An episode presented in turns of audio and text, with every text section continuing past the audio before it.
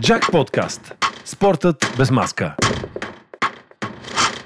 Джак Подкаст се излъчва благодарение на българският спортен тотализатор.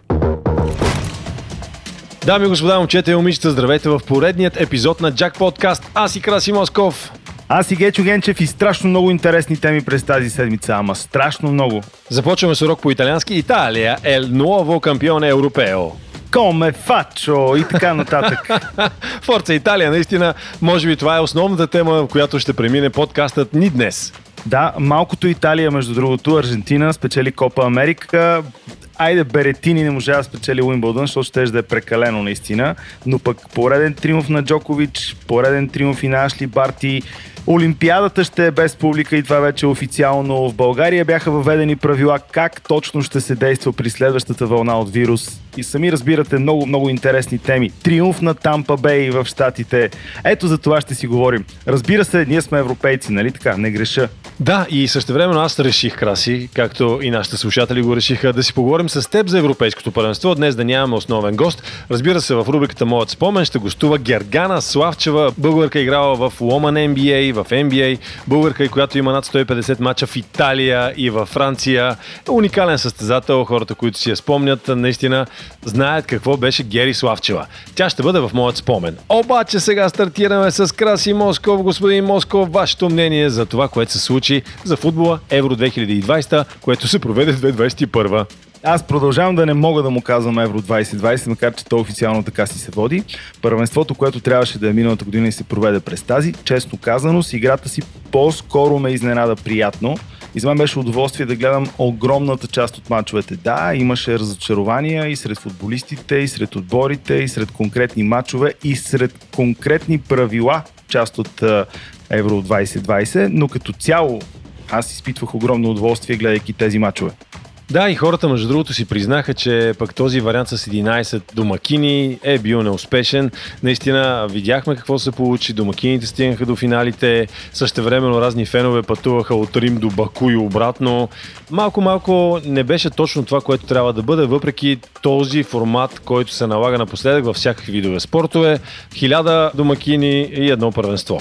Александър Чеферин, президентът на УЕФА, веднага след първенството си призна, че този експеримент е бил неуспешен и че те няма да го повторят. Той каза, не беше честно спрямо някои отбори, не беше честно спрямо някои фенове, най-вече в контекста на изключително строгите мерки, които освен всичко друго са различни на различните места. Тоест ти за да пътуваш трябва да те дупчат носа на няколко пъти, после трябва някъде да изчакаш, после трябва някъде да се изолираш и така нататък. Но най-лошото е от гледна точка на условия. Не може, примерно, ако случайно и трябва да играеш в Севиля на 40 градуса, на следващия ден трябва да пътуваш до Санкт Петербург, там да кажем 20 градуса. Не е честно, не е честно спрямо другите отбори, които не трябва да го правят. Така че със сигурност този странен регламент постави отборите в неравностойна ситуация. Ти каза някои домакини, Англия изигра 7 мача на това първенство, 6 от които бяха на Уембли.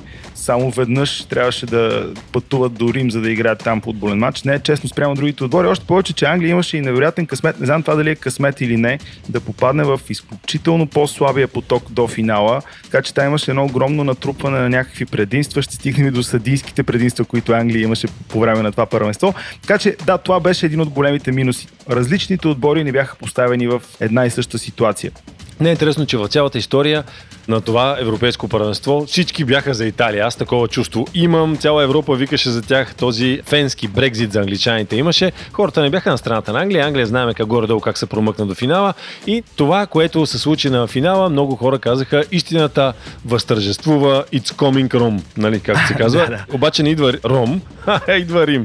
Има нещо много странно. Аз продължавам да не мога да разбера как може, примерно, да си българин или примерно да си италянец и да викаш за някакъв друг национален отбор. Все още не мога да го възприема това нещо. Аз всяко първенство сядам и го гледам и абсолютно безпристрастно. Някои отбори ми харесват, други не. Лично за мен, ясно, Италия играха фантастичен футбол. Те играят фантастичен футбол от много, много време. Откакто Манчини успя да им каже какво иска от тях и те почнаха да го разбират. За мен другият такъв отбор беше Испания. Аз бях от тези, които симпатизираха на Испания на това европейско първенство, без някаква предистория. Просто ми харесаха как играят. Хареса ми страхотния процес на подмладяване там. Най-вече ми хареса начинът по който Луис Енрике се държи със своите футболисти. Когато в техния вратар, когато техният централен нападател, които бяха двама от най-отдумваните футболисти на това европейско първенство, правеха грешки, той беше първия, който излизаше и ги защитаваше, първия, който ходеше да ги прегръща, когато пък направят нещо добро. И наистина, Манчини и Луис Енрике бяха двамата мои герои на това първенство. Италия и Испания бяха за мен най-силните отбори. Полуфинала между тях първо, че беше финал преди финала и второ, поне според мен беше най-качественият матч на това първенство. Между другото, в този директен матч между очевидно най-силните отбори, за мен поне Испания игра много по-добре. Имаше абсолютен контрол върху топката, имаше много повече положение от италянците, но дуспите са лотария. Испанците са си виновни за това, че не успяха да създадат централен нападател, който да материализират положението. Те създаваха средно по 20 положения на матч, но или не оцелваха вратата, или оцелваха, така се каже, с бутуша и не можеха да материализират това, което създават като положение. Но тези два отбора наистина изпъквах, изпъкнаха на това първенство. Поне се радвам, че един от тях стана шампион. Искаше ми се да е Испания на база показаното, на, база на това как играха по време на първенството, но Италия е страхотен вариант. Като каза Дуспи, наистина Дуспите не са това, което са, защото толкова много пропуски, толкова много драма имаше в изпълнението на Дуспи. А като цяло в този турнир бяха изпълнени 17 дуспи за целият турнир, само 9 от тях бяха отбелязани, говорим за редовното време. И другото, което ме очуди, едно единствено попадение имаше от пряк свободен удар на цяло първенство с толкова много голове и с, ако не се лъжа, това е най-резултатното европейско първенство до сега в историята. Много е странно това с дуспите и с преките свободни удари, защото ние гледаме големите първенства, същите тези футболисти играят там. Примерно в английското първенство, ако за някой от големите отбори се свири дуспа, ти знаеш, че тя почти сигурно ще е гол. Нещо наистина много необичайно трябва да се случи, за да не е гол. Но същите тези футболисти сега на европейското пропускаха. Същите тези футболисти си караха 11, ако не се лъжа автогол, което е тотален рекорд. Това, това са повече автоголове от всички автоголове на европейските първенства до момента взети заедно. Ето тези неща останаха станаха странни за мен. Още повече ще ти припомня, че това първенство започна малко след финала за Лига Европа, където се изпълниха 22 дуспи, от които 21 поредни бяха голове. Чак 22-та, втория вратар пропусна и същите тези футболисти излязоха на европейското и се скъсаха да пропускат дуспи в редовното време и после при дуспите. Другото странно бяха многото продължения. Отдавна не се беше случвало и двата финалиста да се определят след продължения. В един случай продължение, другия продължение и дуспи. Това не се беше случвало, ако не се лъжа, от 2000-та година. Това е доста дълъг период от време. И не беше се случвало толкова много недоспали хора на другия ден да ходят на работа, ама... Искам и се да кажа още нещо за самата конструкция на първенството извън играта. Формата с 24 отбора според мен не е добър, защото така някои трети се класират, някои трети не се класират и много зависи в каква група ще попаднеш. Винаги в една група има отбор тъпан и ако ти се паднеш в група с отбор тъпан, окей, биеш тъпана и продължаваш напред. Това, че има равностойни групи, в които отборите по този начин не са в равностойно положение. Сега вече пък се обсъжда вариант с 32 отбора, което означава, че от 55 европейски отбора 32 ще се класират и само най-големите балачета няма да могат да играят. Гибралтар и един друг отбор. Да, да, да, да. Който не е с Г. Който наскоро игра с Гибралтар контрола. Но, но това все още се обсъжда. А другото, което трябва да кажем, че заради пандемията продължи тенденцията да се правят повече смени. Имаше по 5 смени в редовното време, което според мен е много, много добър вариант. Много се надявам това да остане, дори пандемията да отмине, защото европейското идва в един момент, в който тези футболисти вече са играли някои са играли по 50, някои са изиграли повече мачове вътрешното си първенство. Те буквално не могат да ходят. И тази възможност повече футболисти в рамките на един матч да могат да получават почивка на тяхно място, да влизат свежи играчи, ще свърши добра работа от една страна върху здравето на футболистите, от друга страна върху качеството на футбола, който става по-добър, така когато влизат по-свежи футболисти, които могат все още да ходят. Още повече при тази тенденция да продължават продължения, добавено време и така нататък и така нататък. Другото важно нещо за това първенство беше първото експлуатиране на системата VAR на, на Европейско първенство по футбол. Цялостното ми мнение е строго положително, но някак се затвърди това нещо, което с теб много пъти сме си говорили, че ВАР не е еднакво строг спрямо малките и спрямо големите. Сигурен съм, че ситуацията, която беше отсъдена като дуспа в полза на Англия в края на продълженията в матча срещу Дания, ако беше в полза на Дания, нямаше да я свирят. И най-досадното е, че тази ситуация беше гледана на ВАР. Ние може и да разбираме по-малко от тези съди, но в края на краищата не може всички на света да са на мнение, че това не е дуспа, а вара да реши, че това е дуспа. Там някак се създават едни такива двойни стандарти, които развалят общото като цяло много добро впечатление за прилагането на системата VAR. Искам да кажа нещо много интересно за системата VAR. В осмина финалите Италия на практика бяха отпаднали. 10 минути преди края на редовното време Австрия вкараха гол, който най-вероятно ще да задържат с лежане и с ритане в оставащите 10 минути. Съдята посочи центъра, всички бяхме категорични, че това е гол. Вар отмени гола заради милиметри засада и виж как реши хода на първенството, защото Италия можеше да си тръгнат още тогава реално ВАР им даде шанс да продължат, да стигнат до продължения, в които те да покажат, че реално са по-добри отбор от Австрия. Но ако нямаше система ВАР, съдята буквално си показа център, защото ситуацията изглеждаше така в реално време съвсем редовна. Та, така, цялостното ми мнение за Вар е супер, да, много добро, много добро, но това, което се случи на матча между Англия и Дания, малко развали впечатлението. Като цяло малко статистика за наместа на Вар. 18 пъти се намесваше системата и 8 гола бяха отменени, 7 засади и един за игра с ръка. Интересното е, че два картона, които бяха раздадени след Вар, бяха променени от жълт на червен. Има смисъл от електронните системи. Въпросът е, че зад електронната система стои зад компютърното устройство, което понякога помага на компютърното устройство. Да, хубаво е да сме равни, някои да не са по-равни от други. Това е всъщност най-важното. Да кажем идеалният състав на първенството. Той беше обявен буквално вчера. Донарума, разбира се, е на вратата. Той е избран и за най-добър футболист заради това, което направи на финала с спасените от него две дуспи. Защита от дясно Ват Софа от Чехия. Страхотен на това първенство. Ако не се лъжа с две или с три асистенции за защитник, никак не е малко. Бонучи, който беше лично за мен играча на това първенство в центъра на защитата, заедно с Хари Магуайр от Англия. Люк Шоу от ляво направи фантастично първенство за Англия. В халфовата линия Рахим Стърлинг, Жоржинио, Марко Верати, който за мен е изненадата и звездата на Дамсгард в отсъствието на оригиналната звезда, за която пък може би трябваше да отворим отделна тема за Кристиан Ериксен. Дамсгард е в ляво на полузащитата в идеалния отбор. Лично на мен Педри ми липсва в този състав. Педри, младата 18 годишна звезда на Испания, направи изключително европейско първенство. В идеалния състав в атака са Патрик Шик, който вкара 5 гола и Ромео Лукако. Прави впечатление, че Кристиано Роналдо, който е голмайстор на първенството, отсъства в този идеален състав.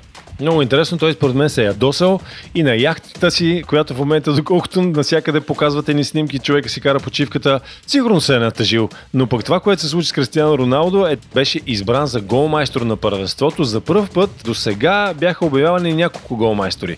А от това европейско първенство FIFA определи допълнителни критерии. Кристиано беше играл по-малко минути и Кристиано е голмайстор. Започна първенството с неговите Кока-Коли, ако си спомнеш, и завърши първенството с това, че стана голмайстор. А, между другото, не знам дали видя на пресконференцията след финала на Леонардо Бонучи как а, си отвори и Хайнекен и Кока-Кола и каза искам, иска и сега в момента много ми се пие всичко. не знам какво пропускаме да кажем. Може би това, което се случи с Кристиан Ериксен ще ни остане като такъв траен спомен от Евро 2020, защото може би не е имало такава обща солидарност и съпричастност към съдбата на един футболист в реално време от толкова много хора по целия свят. Това, което се случи, наистина ни изплаши и ни накара да се замислим. Дано, не ние, дано тези, които всъщност регулират футбола, да се замислят дали тези натоварвания в момента не са вече пряко силите на играчите, въпреки схемите, системи, медикаментите за възстановяване, дали не прекаляваме, дали не преминаваме една линия на изтощението. Както знаеш, има едно абсолютно пренасищане с футбол и поради тази причина имаше и някакви идиоти, свързани с онази лига, която не стартира така или иначе. А аз като професионален спортист повече от 20-25 години ти казвам, че мачовете идват прекалено много и същевременно всеки прибягва там до неговите методи на възстановяване, извън тези, които са официалните методи на възстановяване. Аз съм по-скоро за спиране на пренасищането с каквото и е, камо ли с толкова много футбол именно в този ред на мисли, ако форматът на европейското стане с 32 отбора, вече наистина ще е прекалено. Да, но може да играеме ние тогава там. И това го има. ти имаш ли си, извън най-силните отбори, които обсъдихме, имаш ли си някои отбори на това европейско, които ти направиха впечатление или пък футболисти? Аз бях фен на Испания, абсолютно бях фен на Испания и на Италия симпатизирах. Като човек, който е играл 3 години в Белгия, симпатизирах и на Белгия, но ето пък ти ми кажи, хората ги слагаха за фаворит, за скрит фаворит, за явен фаворит. Накрая те доста безславно си изчезнаха от това европейско първенство и мисля, че това беше последно на тази генерация там, не тези футболисти в Белгия ако следиш представянето на Белгия в тази генерация, не е кой знае колко изненадващо. Те просто много пъти сме го говорили с теб в нашия подкаст те нямат план Б, когато съперника поведе и това всъщност малко ги обърква. Мисля, че окей, те отстраниха действащия европейски шампион. Това не е малко. Като отбор водач в ранглистата някак се очакваше повече, но да, можем да кажем, че Белгия по-скоро е сред разочарованията, заедно с и все още действащия световен шампион, защото и Португалия и Франция отпаднаха на сравнително ранен етап от първенството. Разбира се, отбора на Нидерландия, към който имаше големи очаквания, също може да бъде включен в списъка с разочарования, защото те отпаднаха от не много силен отбор още на осми на финалите. Полша при всички положения с, може би, най-добрия действащ футболист в света в момента състава си, не успя да излезе от групата си, което пък е категорично разочарование. А сред положителните явления, естествено, трябва да включим Дания, които започнаха с шок първия си матч, след това с две поредни загуби в началото, пък накрая можеше да играят и на финал, ако не беше това странно решение на съдята и на ВАР. Разбира се, Чехия с техния задружен футбол си спечелиха страшно много фенове. Начина по който те си помагаха на терена беше наистина забележителен. Не трябва да изключваме и Унгария от списъка с добре представили с отбори, защото Унгария беше в безник по съмнение най-най-най-силната група, заедно с отборите на Португалия, Франция и Германия и не беше отбора тъпан. Спечели две точки в тази група, което едва ли някой в Унгария си го е представил, но начина по който те играха, начина по който те си помагаха и начина по който отмъкнаха точки от супер фаворитите, им спечели супер симпатии. И като казахме Унгария, Унгария беше най-добрият пример за това колко публика имаше на това европейско, а това всъщност, може би за финал в обзора ни, беше най-хубавото нещо от европейското. Сякаш за година нещо бяхме отвикнали да гледаме футбол с публика, футбол без публика е като безалкохолна бира, поне за мен. А сега, къде по-малко, къде повече, в Унгария на пълен капацитет, на края на Уембли на 75%, ние имахме усещане, че гледаме истински футбол. Както се казва, в началото бе словото, а в случая за това европейско и след този COVID и по време на COVID в началото беше Унгария. Унгарците бяха първи, които казаха, ние пък си освобождаваме стадионите, идвайте, елате по много, елате с група, както се казва. Видяхме, наистина, видяхме много красив футбол и публика, която някакси бяхме забравили. Искам да ти кажа, че България ще бъде първия съперник на Италия, след като италианците станаха европейски шампиони. На 2 септември ние ще бъдем първите, които ще можем да се отъркаме шампионите. И така можем да им нарушим рекордната серия, която зависи от мача с България, но за съжаление се съмнявам, че ще го направим на Артемио Франки в Флоренция. Знаеш колко симпатизираме с теб на Ясен Петров, даже наш гост в подкаста. Чудесен, стискаме му палци. Наистина се надяваме да има някакво тръгване нагоре с националният ни отбор. Ние малко, как да кажем, подходихме с, не с негативизъм, но с умереност към Англия. Англия наистина получи много тежък удар на финала, защото те много се бяха наточили за европейска титла, каквато те все още не са печелили.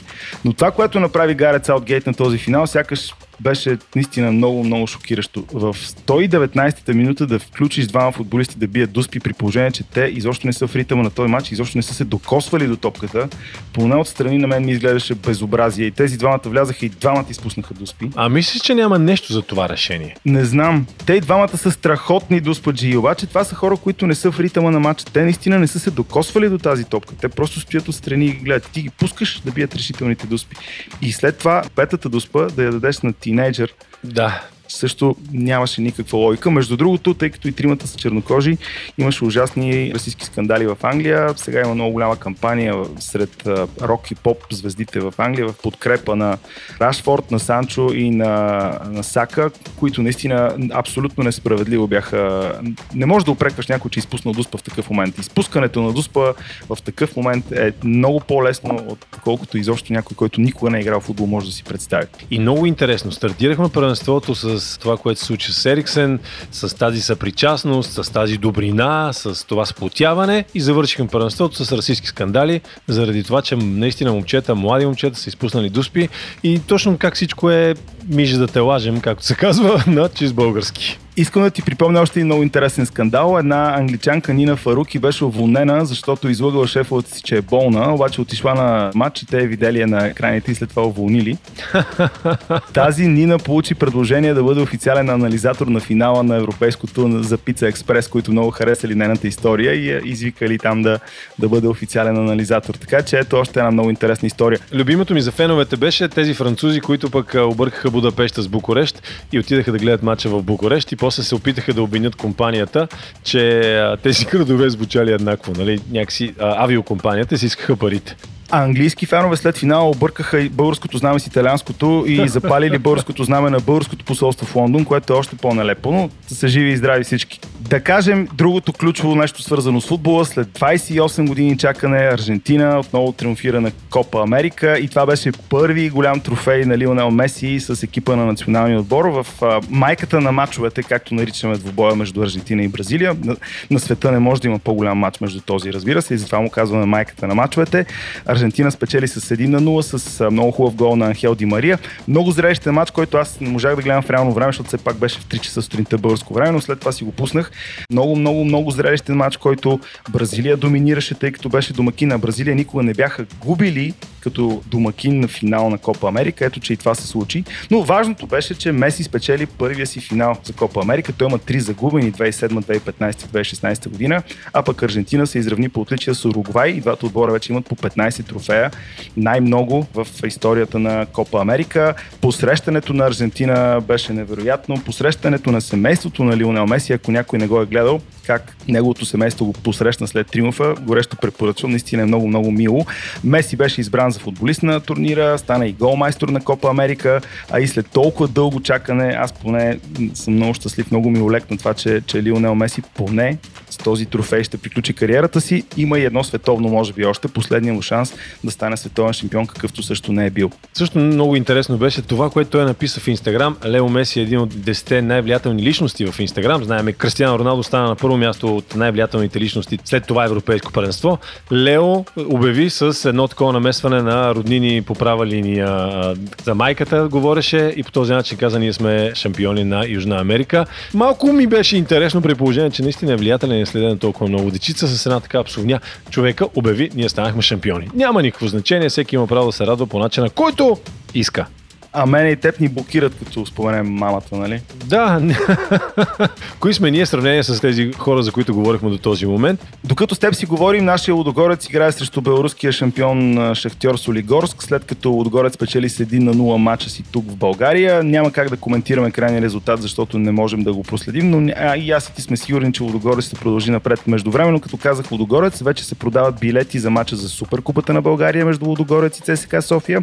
Мачът е на 17 юли от 20 часа и 30 минути на стадион Васил Левски, а билетите с цени 20 и 15 лева, съответно в секторите А и Б са фенове на Лодогорец, на ЦСКА София в сектори В и Г.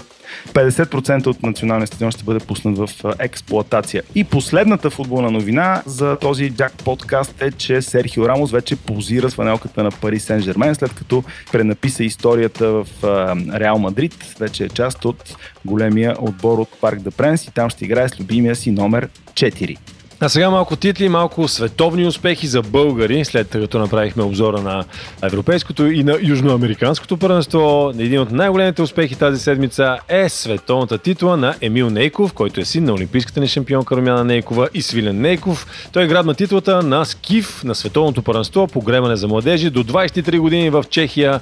На 19 години момчето има уникална кариера пред себе си, аз съм сигурен. Аз, ако доживея, да кажем, до 70 годишна възраст, ще взема титлата на недоскив. Ние път вече почваме да я взимаме, започваме да я усещаме тази титла. Йосиф Миладинов, твой приятел, също ни зарадва тази седмица. Каза, че не бил доволен, между другото, след като спечели и двете титли. Не бил доволен. Еми, доживяхме. Българското плуване преди години беше в доста незавидна позиция, а сега стоим и се ядосваме, когато вземем два медала на 50 и 100 метра бътърфлай.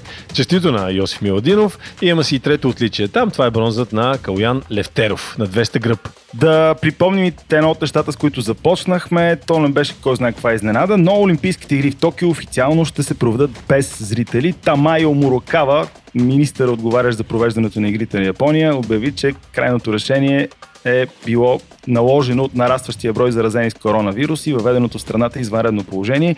Пълен ужас с Олимпийски игри без публика, но това е положението. Като каза Тамайо, Томас Бах, който е президентът на Международният олимпийски комитет, МОК, попадна човека в една конфузна ситуация. Имаше среща с местния комитет, отговорен за игрите в Токио. Човека започна една такава реч. Общата ни цел е да проведем безопасни игри за всички, за спортистите, за делегациите и това, което е най-важно за китайските хора.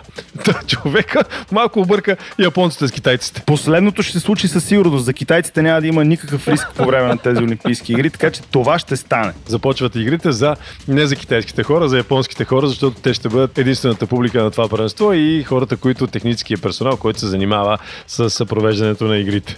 На теб писна ли ти Новак Джокович да печели всички турнири в тенис? Еми, в случая конкуренцията доста отслабна рязко изведнъж. Да, но съм фен на Ноле, нали? да не се разбира погрешно. Започна успорвано матча финала на Уимбълдън. Беретини направи обрат в първия сет и го спечели след тайбрек, но след това джоката натисна и набързо 6-4, 6-4, 6-3 и лека нощ. 20-та титла големия шлем. Изравни се с Федерер и Надал, които малко след това го поздравиха, ама според мен са го поздравили с кърцане на зъби, защото за разлика от тях, между другото, той има поне по два триумфа на всеки един от четирите мейджор турнира и нищо чудно още. Тази година да ги изпревари. Много невиждани неща се случиха. Сега е средата на юли. Джокович вече се класира за финалите на ATP, които ще се проведат през ноември, защото спечели трите турнира от големия шлем до момента, така че единия от онези 8 вече е ясен. Много интересно нещо, че след финала на Уимбълдън Джокович казал, че бил 50 на 50 за участието си на Олимпийските игри в Токио. Той има златен шанс да направи така наречения златен шлем, нещо, което се е случило само на Штефи Граф, да спечели четирите турнира от големия шлем и Олимпийски Олимпийските игри, които са по случайност точно в тази година, така че аз съм абсолютно убеден, че Джокович ще играе в Токио.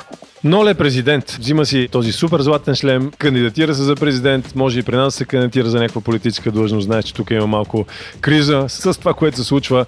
Много необичайно беше отпадането на Роджер Федерер на Уимбълдън. Той загуби от Хуберт Хуркач, за когото те първа много-много ще говорим с 3-6-6-7-0-6, като това е най-тежката загуба на Уимбълдън. Федерер никога не беше губил на 0, да падне 0 на 3. Ето, че и това се случи.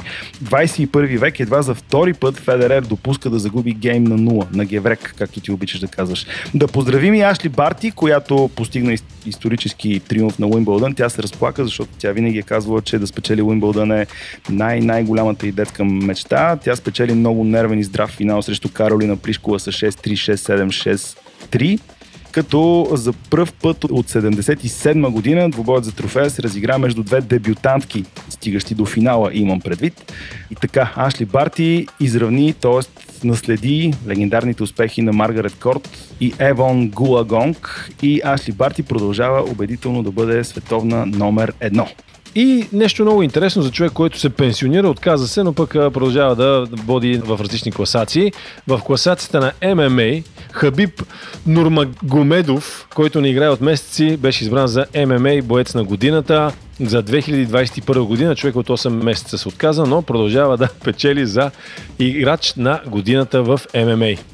Ето кой? Конор Макгрегор ли да изберат? Кой си чупи крака, нали? Знаем да, последния го? матч. Да, хубавото е, че операцията е успешна, човека точно свършва операцията и казва, очакват ме 6 седмици пълна почивка, след това започваме усилена работа. Продължаваме напред. Знаеш, тази година се нагледахме на шоу моменти в бойните спортове, доста народ се завърна, доста народ си отиде, като казах, доста народ се завърна, се срещам и за футбола, но това е на друга история. Тампа Бей спечели за втора поредна година купа Стенли и затвърди титлата си в Националната хокейна лига на Съединените щати и Канада, като с един единствен гол в решителния пети матч срещу Монреал, Тампа Бей спечели серията, като това е втори пореден триумф за тях. Миналата година с 4 на 2 победиха Dallas Старс. До някъде жалко за отбора на Монреал, който не беше стигал до финала от 28 години, а всъщност е най-титулувания отбор в NHL с 24 шампионски титли в витрината си, но хайде, до година повече и за Canadiens. И знаеш, Краси, завършваме винаги с 100 новини. Фойерверките и Купата на Европейското първенство по футбол 2020 година са вече част от историята на италианският футболен отбор. Датата на финала на Европейското първенство беше късметлийска за един от участниците в играта Тото 2 6 от 49 за тираж номер 54, защото жребият му определи да спечели чисто нов автомобил Ford EcoSport. Честито! Неделната вечер пък беше и последна за Еврокам 2020. Това събитие, което се провежда в София, но това не означава, че София губи това емблематично място за забавление. Този петък, 16 юли, стартира второто издание на София Summerfest. В продължение на цели 78 дни, застъпвайки дори първите есенни дни до 30 септември, любимият Софийски фестивал отново ще изненада жителите и гостите на София. Голямата сцена на второто издание на София Summerfest ще бъде разположена в стана останалия вече емблематичен парк зад музея Земята и хората, а богатата артистична програма включва множество театрални постановки, кинопрожекции, представления за деца, представяне на книги и разбира се много музика и прекрасна атмосфера. София Самърфест. След изключително трудното начало на годината, много емоции имат нужда от артистично пространство, за да бъдат изразени и освободени. Ето защо заслужаваме прояви с подобен заряд. Българския спортен тотализатор традиционно подкрепя българския спорт и култура и за втора поредна година открива самишленици в лицето на София Самърфест. След като ние с Генчо се наприказвахме, време е Гергана Славчева, изключителната Гергана Славчева, да разкаже своя спомен.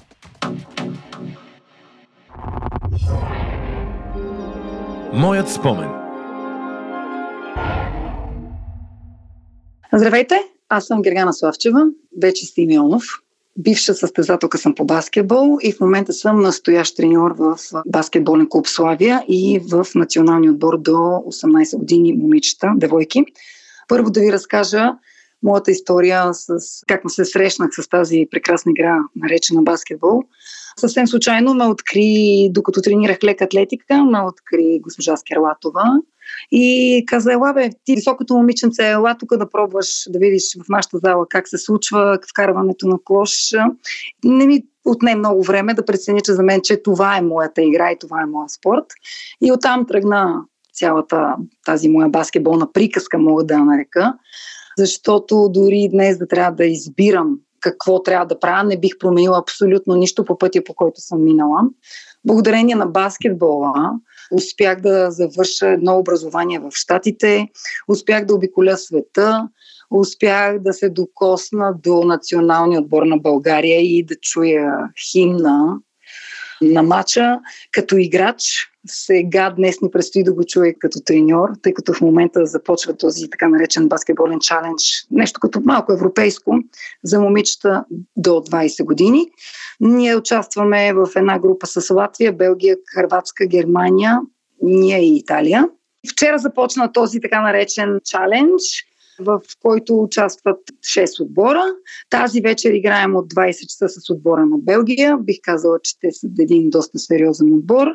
Но като цяло тук, след тази пауза заради covid най-важното е в момента участието, тъй като миналата година не се случи абсолютно нищо. И сега сме благодарни, че сме здрави и че имаме възможността да бъдем на този турнир. Оттам нататък вече ще видим как ще се случат нещата. Все пак това е първа дивизия. Ние ще участваме с по-малки момичета, тъй като след 10 на дена се очаква едно друго малко, така наречено европейско, друг чалендж за момичета до 18 години. Но както и да е, аз искам просто да разкажа няколко приказки за спорта. Спорта най-вече е здраве и моят баскетболен път бе доста цветен имах възможността да обиколя света, както казах, да отида до щатите, да си взема образованието. Докоснах се до световния баскетбол, до женската NBA. Но всичко това се постига с много труд. И с, искам да кажа, че ако си талант или просто смяташ, че си много добър, няма такова нещо. Винаги може да бъдеш и по-добър, и по-добър, и по-добър. Беше много интересно, искам да разкажа за щатите, защото много малко хора са се докоснали до там. Ние сме няколко българки, от които аз съм последната. През 2002 година успях да се преборя с доста голяма конкуренция от американките, от гардовете и от общо целия свят. И попаднах в драфта. Не бих променила абсолютно нищо. Може да кажа само, че си поставих по-високи и по-високи цели и с много работа и с много търпение те се случваха. Нещата се случваха и се получаваха. На малките момиченца и момченца да им кажа, че прекараното време в залата първо започва от едно забавление, просто колкото да не стоят пред компютъра, но с течение на времето те започват да свикват с този отбор, да свикват с навиците. При нас в спорта, общо, нали, специално за баскетбола, ние изграждаме навици, работа в група, там нямаме индивидуалисти. Има, но по принцип сме колективен спорт. Започват да придобиват самочувствие, работиме за физически качества и като цяло бих казала, че спорта е нещо прекрасно, особено на тази възраст, на всяка възраст с тези компютри и с това застояване пред телевизора. Бях щастлива всеки път, когато съм повиквана в националния отбор. За мен беше голяма гордост. За мен беше и сега, дори когато засвирих химна на България с фанелката на националния отбор, това чувство не може да се опише с думи. Когато попаднах в женската NBA, в WNBA, там, когато си чух името на драфта, че ми изтеглиха, чувството беше неописуемо. Аз участвах там в 2002 година и след мен друга все още не е имало. Така че там да попаднеш е един а, голям връх. За мен това е върха в кариерата ми. По мое време, докато бях още малка, то още нямаше тогава е, WNBA, но аз мечтах да отида в Италия. И а, никога не съм си помислила, че няма да ми се случи, но за това пък не излизах от залата. Много пъти съм казвала и на младите момичета, че сутрин отварях с чистачките и вечер затварях залата с чистачките, тъй като отивах по-рано, оставах след тренировка. И мечтаях и знаех, че това ще се случи, защото аз не се отказвах. Това се опитам да обясна сега и на тези момичета тук, че ако нещо много силно го искаш, няма как да не се случи. Бяхме в Италия на едни квалификации и си спомням, че когато класирахме се за европейско първенство, бяхме може би 15 годишни някъде, за първото европейско на 16 годишни, което беше, бяхме в Италия и това, което си спомням е, че не можах да се прибера от купи. Сака ми беше препълна с купи. Много добре си го спомням. Всички тези трофеи са наредени в къщата на майка ми и на баща ми. И така и оттам някак си придобих още по-голяма сила, още по-голяма увереност в себе си. Сега от страната на треньора аз искам първо да благодаря на всички родители, които а, правят всичките тези усилия, макар и след дълги работен ден. Те идват в залата, докарват децата, изчакват ги, прибират ги. За много от тях няма събота, няма неделя, тъй като ние по-голямата част от мачовете са в събота. И тези хора идват в залата, докато беше затворена и публиката. Хората стояха отвънка пред залата, чакаха през пролета и през зимата. И наистина много искам да им благодаря за усилията и за търпението, но съм убедена, че те самите знаят, че спорта е здраве и го правят най-вече за тяхните деца. Но все пак искам нали, да, да ги помоля все така да ни подкрепят и да знаят, че ние, треньорите, гледаме на тяхните деца като свои и желаем най-доброто за децата им и се стараем да бъдем най-възможно колкото се може по-полезни. Приятели, това беше всичко от нас за тази емоционална седмица. Пожелаваме ви приятна почивка. Следващата ще бъде с по-малко емоции и с още повече удоволствие. С Генчо ще си поговорим за нашата любима тема, а именно спорт. Дами и господа, до следващият епизод на Джак Подкаст. Джак Подкаст се излъчва благодарение на Българският спортен тотализатор. Джак Подкаст. Спортът без маска.